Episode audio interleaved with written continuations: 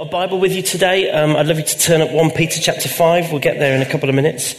And also, possibly, if you would like to, Psalm 23. But we'll come there in a few minutes. Can you stick the first slide up for me, guys? Um, recently, we published a vision statement for our church. I gave it out on a piece of paper um, the week before Easter, and we've. Um, I've talked about this a couple of times. I'm going to read it to you one more time. It, all it is is there's nothing, I mean, it sounds very fancy and grand. It's just a, a set of words that kind of encapsulates what it is that we really feel that God has asked us to do here. And in fact, you know, it's interesting. Yesterday I was looking back through a number of talks that I've done, just the, the, the, PowerPoint presentations from the last three or four years where we've talked on vision. And I realized we've been saying the same thing for about four or five years now. it's just that this is a better way of saying it. So this is what we believe God is calling us to do together. And this kind of really echoes with the prayer that we've just been praying. We believe that God wants us to rewrite the story of our city, restoring hope and bringing life to individuals and institutions. We believe the good news of Jesus has the power to rescue and save everyone. And passionately pursuing him and growing together as his disciples, we are compelled to live out this story, demonstrating his love and making a difference in our communities.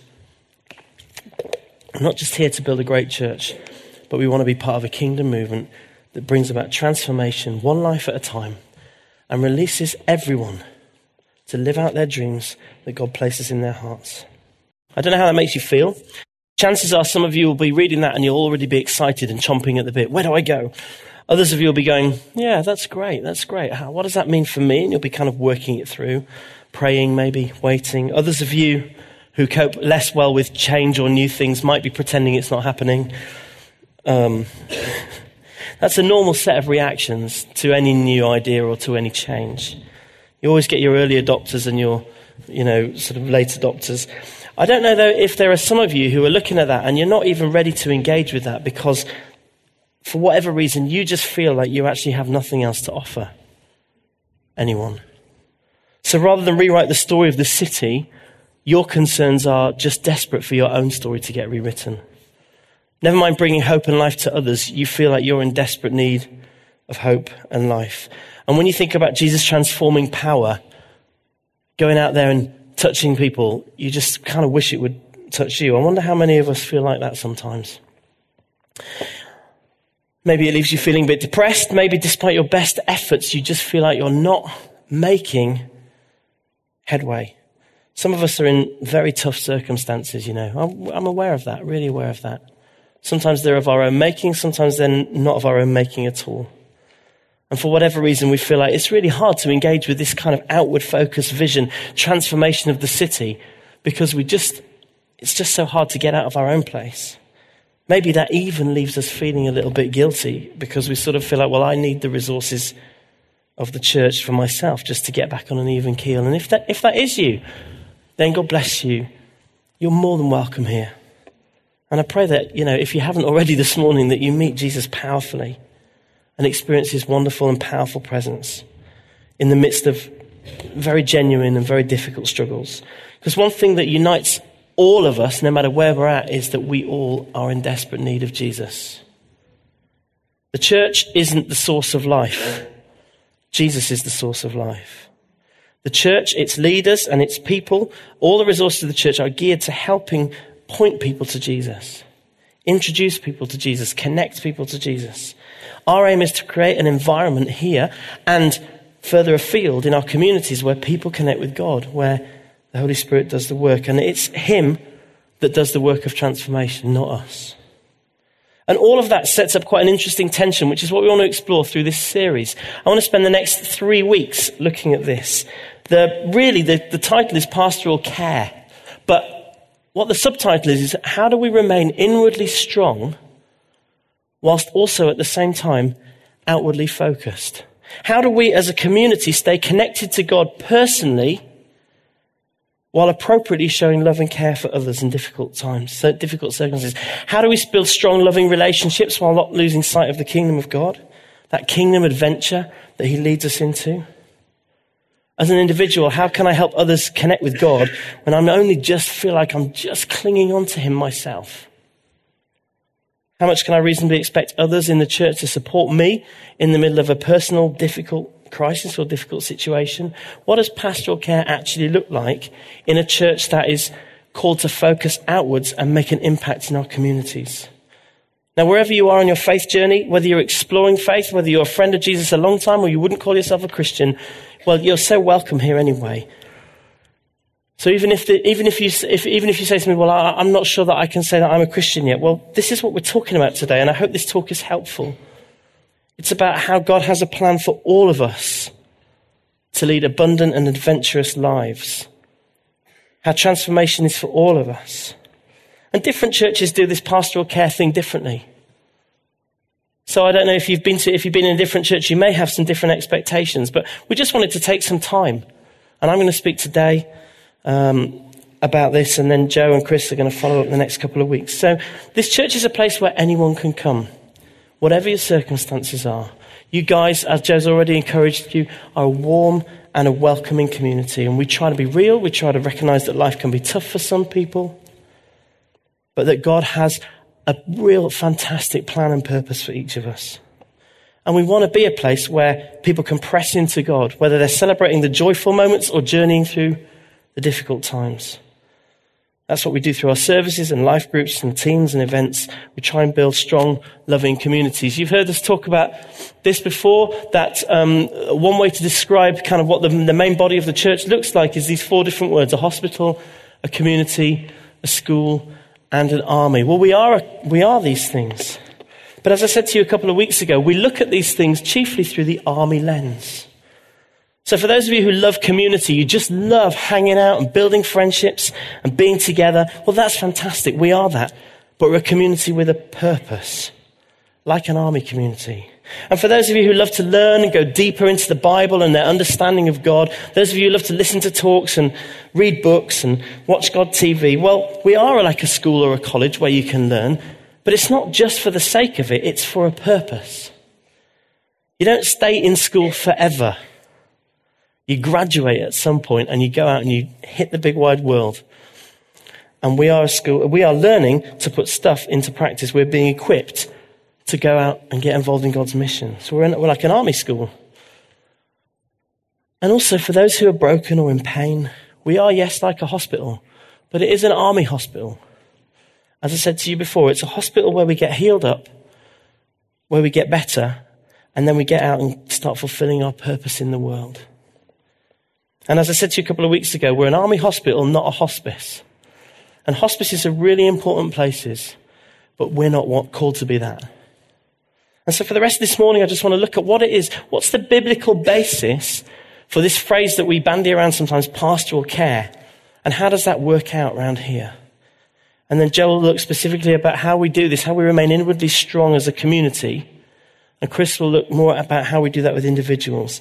So look, I looked at pastoral care in the, uh, in the fount of all knowledge, Wikipedia, and it says that, um, here's a great definition. It, it calls it an ancient model of emotional and spiritual support that can be found in all cultures and traditions. Although it also recognizes and acknowledges that historically the phrase pastoral care is Christian in origin.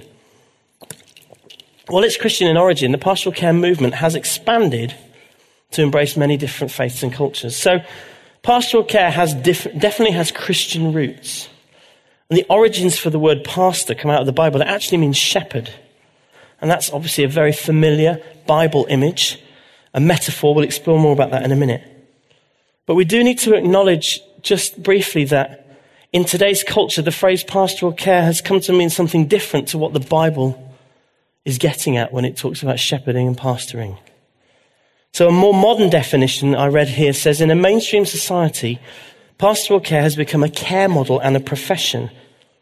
Now, that's not a bad thing in itself, but it is quite a long way from what the Bible is talking about when it uses the word pastoral. Okay? Alan Scott, who uh, leads Causeway Coast now puts it even more strongly than this, than I would. I couldn't get his um, thing onto the screen because it's a bit too small. So I'll just read it to you. He says this.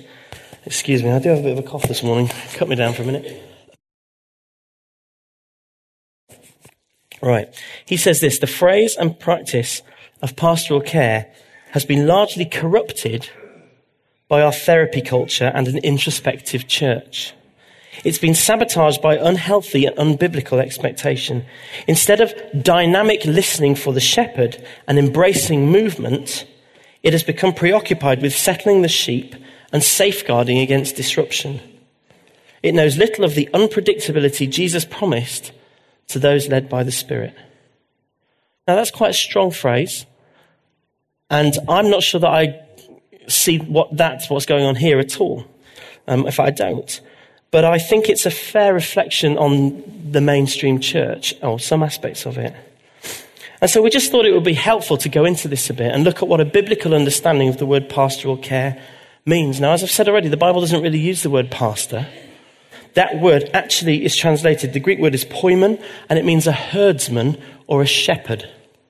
In other words, one who cares for, feeds, guides, and protects sheep. Hence, um, Joe and I have decided we're going to change our job title. We're going to be called the senior shepherds from now on, if that's all right with you.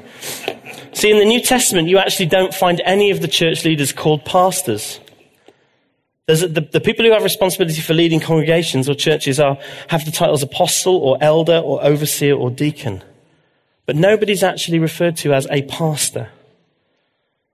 So if you can refer to me as apostle, Nigel, from now on. No, I'm just teasing. Um, I, want to, I want to make three points uh, in my talk today. The first one is that leaders are called to be like shepherds. And if you've got your Bible open at 1 Peter, I'll just read four verses from 1 Peter chapter 5 and verse 1 to 4. Just give you a second to find that. You might want it in look it up on your phone or on your tablet or even in the paper version. 1 Peter chapter 4, 5 and verses 1 to 4. And um, I'm just going to read from the NIV translation. This is called Instructions for Leaders. To the elders among you, Peter writes, I appeal as a fellow elder and a witness of Christ's sufferings, who will also share in the glory to be revealed. Verse 2 Be shepherds of God's flock that is under your care, watching over them, not because you must, but because you are willing, as God wants you to be. Not pursuing dishonest gain, but eager to serve. Not lording it over those entrusted to you, but being examples to the flock. And when the chief shepherd appears, you will receive the crown of glory that will never fade away. So Peter's, uh, Peter's instruction here is very clear that the responsibility of an elder or a leader is to shepherd the flock or pastor the flock. That's the word that we use. And to watch over them and to exercise oversight, which is where we get the term overseer. And Peter then gives three instructions on exactly how that's supposed to happen, how we're supposed to carry out those responsibilities. That's not really the focus of my talk this morning. He says you've got to do it gladly and willingly, not because you've been compelled to or compul- not, not out of a sense of compulsion. He says you've got to do it eagerly and not out of greed or for your own dishonest gain. And he says you've got to serve as an example to the congregation and not use your leadership as a place to be domineering. in fact, that's kind of a leader's job description, the character traits that are expected of a church leader. That's my job description. But in verse 4, Peter makes it very clear that the ultimate model of this kind of shepherding is very clearly found in Jesus, who is the chief shepherd and will be the standard by which all other shepherds or leaders are judged. Tom Wright, who's a New Testament scholar, says this about this passage. He said, In a rural economy, it's hardly surprising that this is one of the standard images for the way in which either God himself or the anointed king are supposed to look after their sheep, to make sure they're fed and to protect them from predators.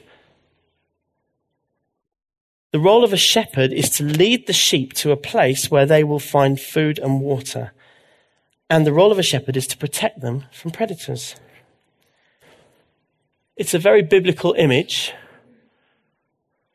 and you've probably read this, so you can look it up if you want, but I've got it up here. Psalm 23, pretty, most, pretty much one of the most famous passages in the Bible, says, The Lord is my shepherd, I lack nothing. He makes me lie down in green pastures. He leads me beside quiet waters. He refreshes my soul. He guides me along the right paths for his name's sake. This psalm was written by King David. David, who as a shepherd boy would have spent many, many days and nights out in the fields tending sheep. His job was to make sure that they were led to a place where they had fresh pasture to graze in. And clearly, David was able to draw on his own experience to write this beautiful psalm, showing how God is the shepherd of his people. It all sounds lovely and fluffy and green, doesn't it? But David's job was also to protect them. I reckon we can surmise that he would have learned to fight off or frighten away predators, wolves, bears, whatever. That's how come David learned to use a sling and throw stones at it, which is what he used to defeat Goliath. So a shepherd's job is to keep leading the sheep to a place where they'll be fed and watered and nourished and safe. And it still is. I don't know how many of you students or teenagers are uh, looking at possible career paths at the minute. Here's a fairly informal paragraph from a uh, website called careersearch.com on um, those who might be interested in a career as a shepherd. Shepherds have been watching over sheep for several thousand years. Often the image of the shepherd is that of a protector, and that's accurate. But to be completely clear, shepherds are paid to keep an eye over an investment. Or if they are in the sheep business for themselves, then the sheep they are watching are cash, money in the bank. Thus, the shepherd might be using the sheep for their wool or their milk or for meat. So keep in mind that being a shepherd does not mean hanging out with the sheep all day and being their friend every now and then, the Grim Reaper comes for one of your furry friends. the realities of shepherding. Actually, it, you know, there's loads on the. I started looking up how many UK shepherds are there, and I came across this guy, and apparently he's a, he's a Twitter star. The Herdy Shepherd from the Lake District. He's got 42,000 followers on Twitter. This guy's 40. He's called James Rebanks. And he's written a book about his experiences up in the Lake District. Anyway, just, I just need to read you a little bit of what he said. He says, You need to be tough as old boots. Imagine working for weeks on end in the rain, and then snow, and then lambs dying of hypothermia. The romance wears off after a few weeks, believe me, and you will be left standing cold and lonely on a mountain. It is all about endurance, digging in, holding on. You'll also need to be emotionally tough because part of shepherding is that things don't just die, they get killed. Carrion crows hang over our lambing fields, waiting to steal the eyes of anything sick or dead that cannot resist. You may have to skin dead lambs to use the coat on an orphan lamb to get it adopted. You'll need the patience of a saint too, he says, because sheep test you to the limit, with a million innovative ways to escape, get sick, or die. I'm not sure we need to stretch this metaphor any further. but it's not all fluffy and green, is it? It's interesting because shepherding in a biblical context is a verb and not a noun. It's something we do, not something we call ourselves. The leader is not called a shepherd, but the instruction is to shepherd the people of God. In other words, lead them to places where they can get food and water and make sure they're safe. A shepherd has done his job successfully when the sheep have become all that they could possibly be, when they've reached their maximum potential. And for Joe and I, as the senior pastors of this church, our job here is to make sure that shepherding is happening. That people are being led to places where they get food and water for their soul, where they feel safe enough to be themselves and get real before God, and to connect with Jesus and become all that we can be, to reach our full potential. That's our heart, that's our aim. That everyone here, no matter what your background is, no matter what's going on, that you get the opportunity to do that. And in a church this size, it would be impossible for us to connect with every single person in a really meaningful way to make sure that that's happening. We may not be the best people to do it anyway. But our job is to release others who are gifted in all areas, including the areas of pastoral and shepherding. And one more Bible passage that I want to look at Ephesians 4 and chapter 11. You'll, you'll have heard me preach on this one before. Christ himself gave the apostles, the prophets, the evangelists, the pastors, or the word is shepherds, and teachers to equip his people for works of service. You see, pastoral gifting is one of the five key leadership functions that needs to be present in any healthy church. I'm delighted that at many different levels in this community, we have leaders who are skilled in all areas, and particularly in the area of shepherding. We have people here who love people, leaders who love people, who are patient, who are caring, who are caring enough to listen and help whilst also stretching people to grow, leading them forward in God. There is not simply one key pastor or one key prophet or one key evangelist in this church who does all the pastoring or prophecy or evangelism. Our title, senior pastor, is actually misleading. A better description would be church leader. It's a weird one though, because depending on what I, who I meet when I'm out and about, you know, I use all sorts of different titles anyway. If I fill in some things, I have to be a minister of religion, community worker. I connect people with Jesus. I have all sorts of different ways of signing myself. But the biblical basis for pastoral care in a church context comes down to the process of shepherding and leading God's people to places where they can connect with Him. And God gifts all kinds of people for this task. Some of them have leadership positions, but many don't. Many of you do this naturally. Many of you are gifted in this area. And I think God wants to release and continue to release more pastors and shepherds, not just in the church, but as Dom said, in the marketplace. Some of us are called to do this in our workplaces and our communities. Even if we're not in the perfect place with God ourselves, He can and He does use us. And above it all is Jesus, the role model. Jesus, Paul, Peter describes him as the chief shepherd. Jesus describes himself as the good shepherd. There just isn't a way to do this without a cheesy picture, okay? It's the only, it's the only way we can do it, okay? I hate those cheesy pictures of Jesus. I'm sure he didn't look like that. I am the good shepherd, he says. I know my sheep, and my sheep know me. They know my voice. Just as the Father knows me, and I know the Father and I lay down my life for the sheep. I'm not sure I made that point clear. Point one was that pastoring or leaders are meant to be, are called to be shepherds. Point two is that the good shepherd leads his sheep on a dynamic journey. There's movement involved. See, this verse speaks of the relationship between Jesus the shepherd and us, his sheep. It talks of intimacy. I know them and they know me. It speaks of sacrificial cost. I laid down my life for them. We've already heard about what it costs to be a shepherd in the Lake District anyway.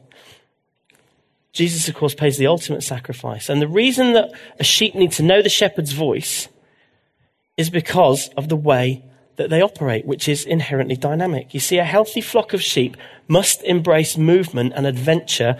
It's built into their way of life. A shepherd will regularly move his sheep from one place to another in order to make sure they get all the nourishment they need to reach their full potential. The reality is that if a shepherd kept his sheep in one safe place, what's going to happen? If, if, yeah, exactly. They're going to die of hunger. Eventually, the good grass is going to run out. And so the sheep need to trust the shepherd in times of movement or change. They need to know his voice. And as Alan Scott was saying in that quote I read earlier, sometimes the church has mistakenly seen pastoral care as a way of simply making sure the sheep are settled and they're in a safe place and everybody's happy. Rather than really understanding the dynamic nature of anyone's relationship between them and their shepherd. Do you get me? Because life with Jesus is not static. It's dynamic. It's moving. It's changing. It's an adventure.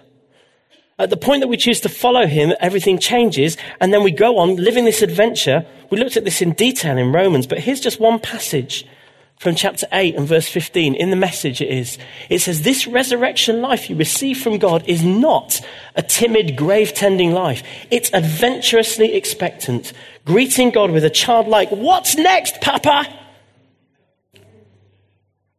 And it goes on to say God's Spirit touches our spirits and confirms who we really are. And we know who He is and He knows who we are. It's Father and children. And we know we're going to get what's coming to us an unbelievable inheritance. We go through exactly what Christ goes through. If we go through the hard times with Him, then we're going to be going through the good times with Him. We are on a journey, a dynamic journey. All journeys are dynamic. There is always movement. You always end up at the end of a journey in a different place to where you started from. Maybe you don't like where you are now. Maybe you think things are so bad that Jesus couldn't or wouldn't be interested in meeting you where you are now. But you know what? You've heard us say this before, but Jesus said to each of us, Come as you are. But he also says, Don't stay as you are. He says, I have so much more for each of you, but you are going to need to trust me. Like a shepherd might be saying, I've got a really good place for you. It's down there, it's fertile, green pastures, you'll be fed and nourished, there's an amazing stream. But to get down there, you've got to go down this quite narrow path, and it's a little bit scary and it feels a bit uncomfortable because it's all about change. We're going to navigate some difficult circumstances. We aren't going to get there unless we follow the lead of the shepherd and step out of our comfort zones, which might mean facing up to some uncomfortable truths. It might mean seriously adjusting our screwed up thinking or dealing with the pain and the hurt that we feel or the effects of sin on our lives, our sin or other people's sin. All of that takes guts and courage and trust. It might mean having a tricky conversation, facing up to some pain, changing an attitude, making a choice to release forgiveness despite how we feel, and speaking that out.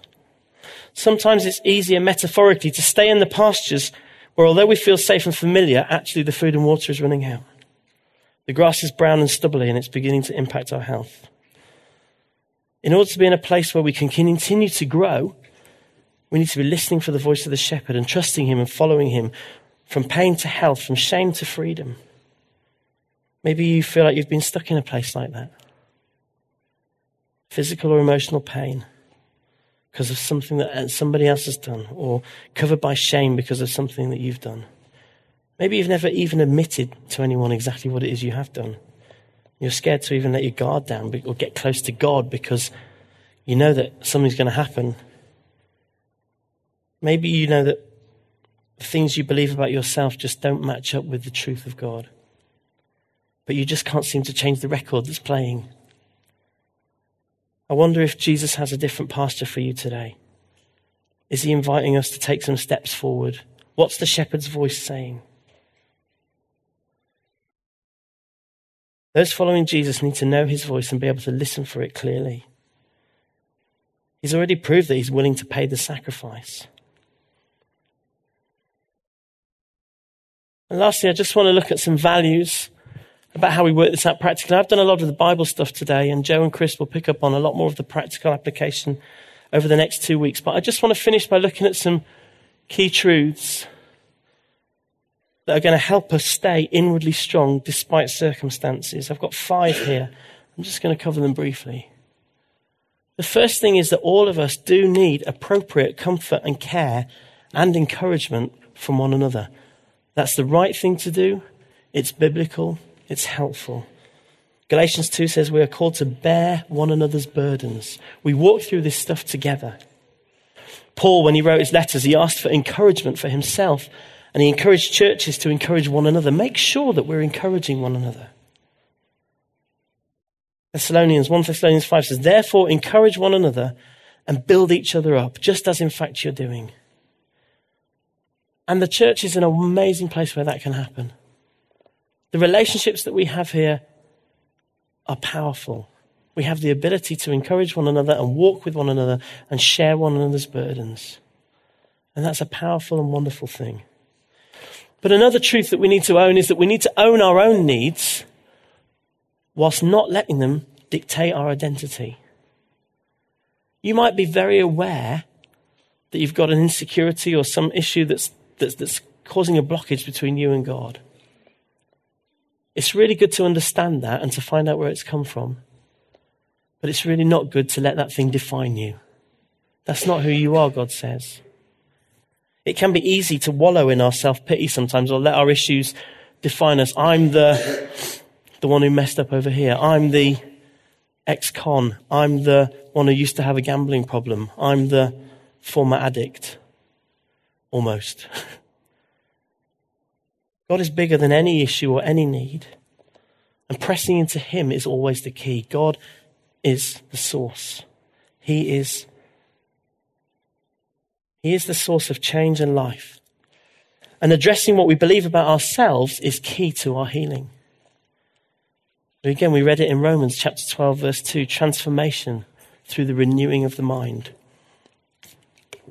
Some of us, we're looking for an experience that will change us. And actually, all we need to do is we need to allow the truth to change our minds. Now, that sounds simple, but it's not, it's not necessarily a simple thing to do. But looking to the truth and not our circumstances is a really tough discipline, but it really makes a difference. What is the truth that I need to believe today? What is the truth that I need to live out? This is how I do it. I simply write it down. If I realize that there's a problem here, that I'm not, I'm not believing something that I should be believing about myself, I just start writing it down. And I read it to myself. I speak it out. Here's another way you could do it. You could record it into your phone or a tape recorder, and then you could play it back to yourself while you're sleeping. That's what some people do to kind of learn their stuff for their exams. Well, why couldn't that work? Or put it on a post it note on your mirror so that every morning you wake up and it says, You are an amazing child of God, or whatever it is, the truth that you need to learn. It's, Brian told me it's like taking medicine. Do you remember you told me this? After, after, um, you know, some of us, what we need to do after God's kind of changed something is we need to take our medicine every day. So, and what that is, is it's just, it's just reading and understanding and owning that truth every day. If you do that every day for a certain number of days, they reckon about 30 days or something like that, stuff starts to go in. Change does come often as we look beyond ourselves. You might have heard this phrase we grow as we go. Or maybe you've heard this one get over yourself. I'm just teasing. as I said before, we are an army hospital and we are on a mission. And I've seen so many people's whole persona change as they literally simply just take their eyes and their focus off of themselves and onto Jesus and onto others. It really works. Hard as it is, it really works. It's hard to challenge someone sometimes because they're so ingrained in the stuff that's going on within them. But it, sometimes it's absolutely necessary. A friend of mine used to say pastoring is like holding up a mirror to somebody. Now imagine this is a mirror. I say, I don't know what your, you think is going on, but this is what I'm seeing in you. What I'm seeing is a focus on yourself and your problems and your issues. And hard as it is, I think if you could take your focus off that and lift your eyes onto Jesus, you would find that something would shift. That's a tough conversation to have. And it's contrary to our consumer society which is narcissistic in nature. You know, because you're worth it. Whatever your needs are, you can get them met.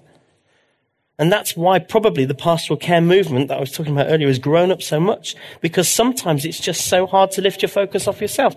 It's not a bad movement. They're not bad people. I'm not saying that. The psalmist says, I lift my eyes to the mountain. Well, that's a metaphor. I lift my eyes to God. Jesus says, lift your eyes and look to me. And the last thing is it's really important to develop a healthy understanding of suffering. And again, we talked about this in our Romans series. Dear friends, Peter says in 1 Peter 4, just the chapter before, don't be surprised at the fiery ordeal that has come on to you to test you, as though something strange were happening. Rejoice, inasmuch as you participate in the sufferings of Christ, so that you may be overjoyed when his glory is revealed. If we are trying to live God's way, stuff is going to happen stuff happens. Sometimes as a direct result of God's enemy and his destructive work. Sometimes it's just life. Just stuff happens. Even when it's just life stuff, often God's enemy gets in and stirs things up for us. Everybody undergoes loss and pain and hurt. It is heartbreaking. But God is still God. And He still wants to walk through this stuff with us. He's still the shepherd wanting to lead us and comfort us. So, yesterday would have been my parents' 50th wedding anniversary, had they both still been alive. They were married on April the 2nd, 1966. But as many of you know, they're both gone to be with the Lord now. My dad was only 63, coming up 10 years when he died, and my mum, a couple of years ago, just short of 70. And some days, I really wish they were still here. Occasionally, I end up dreaming about them, and that's the weirdest thing. Because in my dreams, they're still alive. And then I wake up and I go, whoa, what's going on? just occasionally. I have that sense sometimes of being like the last one in my family. I'm not the last one, but I'm the oldest one. Of kind of being, having to be responsible and all of that. And some days that's really tough. And I'm, I, I know that many of you have experienced something similar to me. But on some days, I do have to sort of say, why did this happen to me before it happened to most of my peers? And on those days, I have to make sure that I push into God, thanking Him for the incredible blessing of their lives, making sure that I'm looking to Him for my needs to be met, acknowledging that there is mystery and unknowing, but that God makes everything beautiful in its season. I've been incredibly blessed. And all of us can get through tough times by looking to God, the chief shepherd, by listening for his voice, trusting him, following his lead. It is possible to remain inwardly strong and also outwardly focused. And just very lastly and very practically, where does this happen? Well, it happens anywhere, but the key environments for pastoral care, you know, if you're here on a Sunday, anyone can receive prayer or ministry or a chat or some support any Sunday. Whether it's been announced from the front or not, there are always people here who will pray for you. Life group is another fantastic place where there will always be somebody who can pray for you. So, whatever you're going through, there are two opportunities most weeks to receive prayer. So, if you're struggling and you need help, there are, there are two places straight away. That's not to say that your needs must take centre stage in a life group, but there will be an opportunity just to quietly receive and be prayed for. And remember, it's not the people who have the answers, it's God. Maybe you just just encourage us to cultivate friendships where that goes on, where we're able to support one another. And we also have this wonderful ministry here, which Mervyn and Claire run, Streams of Hope. And a lot of you are involved in, which includes a lot of different ways of helping people to deal with some of the pain and the hurts, and includes particularly some special courses like Freedom in Christ and the Love After Marriage course and the Power to Change. I just want to finish by reading this paragraph. We are a family at Winchester Vineyard who seek to remain inwardly strong while outwardly focused. We want to create a place where no one stands alone and a place where people can press into God, whether they're celebrating the joyful moments in life or journeying through the difficult times. Our hope is that in these environments and through this community, we'll be a people who are walking towards wholeness in Jesus whilst at the same time bringing life to our communities. And why don't we just stand because I feel like the Lord wants to minister this morning. And we thank you for your presence here. We thank you that you are the chief shepherd, the chief shepherd and the good shepherd, who knows every single one of us by name. As I look out here, I don't know all of your names. I know many of you, but not all of you. And I certainly don't know the intimate details of your lives. But the Holy Spirit does. The chief shepherd knows the intimate details of every one of his followers. Why don't we once again just submit ourselves to him and to his care and to his leadership? Thank you for your presence, Holy Spirit. You are already in the room. And we're so grateful that you meet with us. Thank you that you know the details of our lives intimately. Intimately. You know the things that give us joy, and you know the things that cause us pain. You know our frustrations you know our happinesses. You know the plans you have for us. Thank you, Holy Spirit. Now come and touch each one of us, I pray. And for those who really need to meet you this morning and experience your presence in a, just a powerful way, come and do that now in Jesus' name. You know who you are, and Jesus knows who you are. And Holy Spirit, we welcome your presence here. We just wait on you. Earlier on, Sharon reminded me of Galatians chapter 5, verse 1, where it says, It is for freedom that Christ has set us free. It is for freedom that Christ has set us free. And today, if you want to look to Jesus again for help or because you need freedom, then I encourage you to take a step out of your seat and come down to the front where somebody can stand alongside you and pray with you. And as we've said many times, there's nothing magic about being at the front. But sometimes when we want to respond to God, doing something physical with our bodies is a really helpful way to help our brain and our hearts engage. And so I want to invite the band to come up now. Guys, if you'd just like to come and play quietly. And if you want to respond to Jesus, then please do come forward. And church, if you would like to come along, stand, come and stand alongside somebody, please come and do that. We're not going to get in the way today praying with a lot of words, but we're going to help one another look at Jesus. Thank you, guys. Keep coming. Step forward, and there are more of you as well. If you're struggling and you know that you need Jesus to touch you, and you just want to respond to that today, and we're going to pray for healing today. That's it. And let's have some of you church folks come and just stand with these guys. Not as Joe said, not a lot of words, but just this is all not about what we can do. We are not the special ones. Jesus is the special one. He's the one. Thank you. Keep coming, guys. So, thank you. Bless you. Jesus, thank you for your presence here. Thank you for your presence here.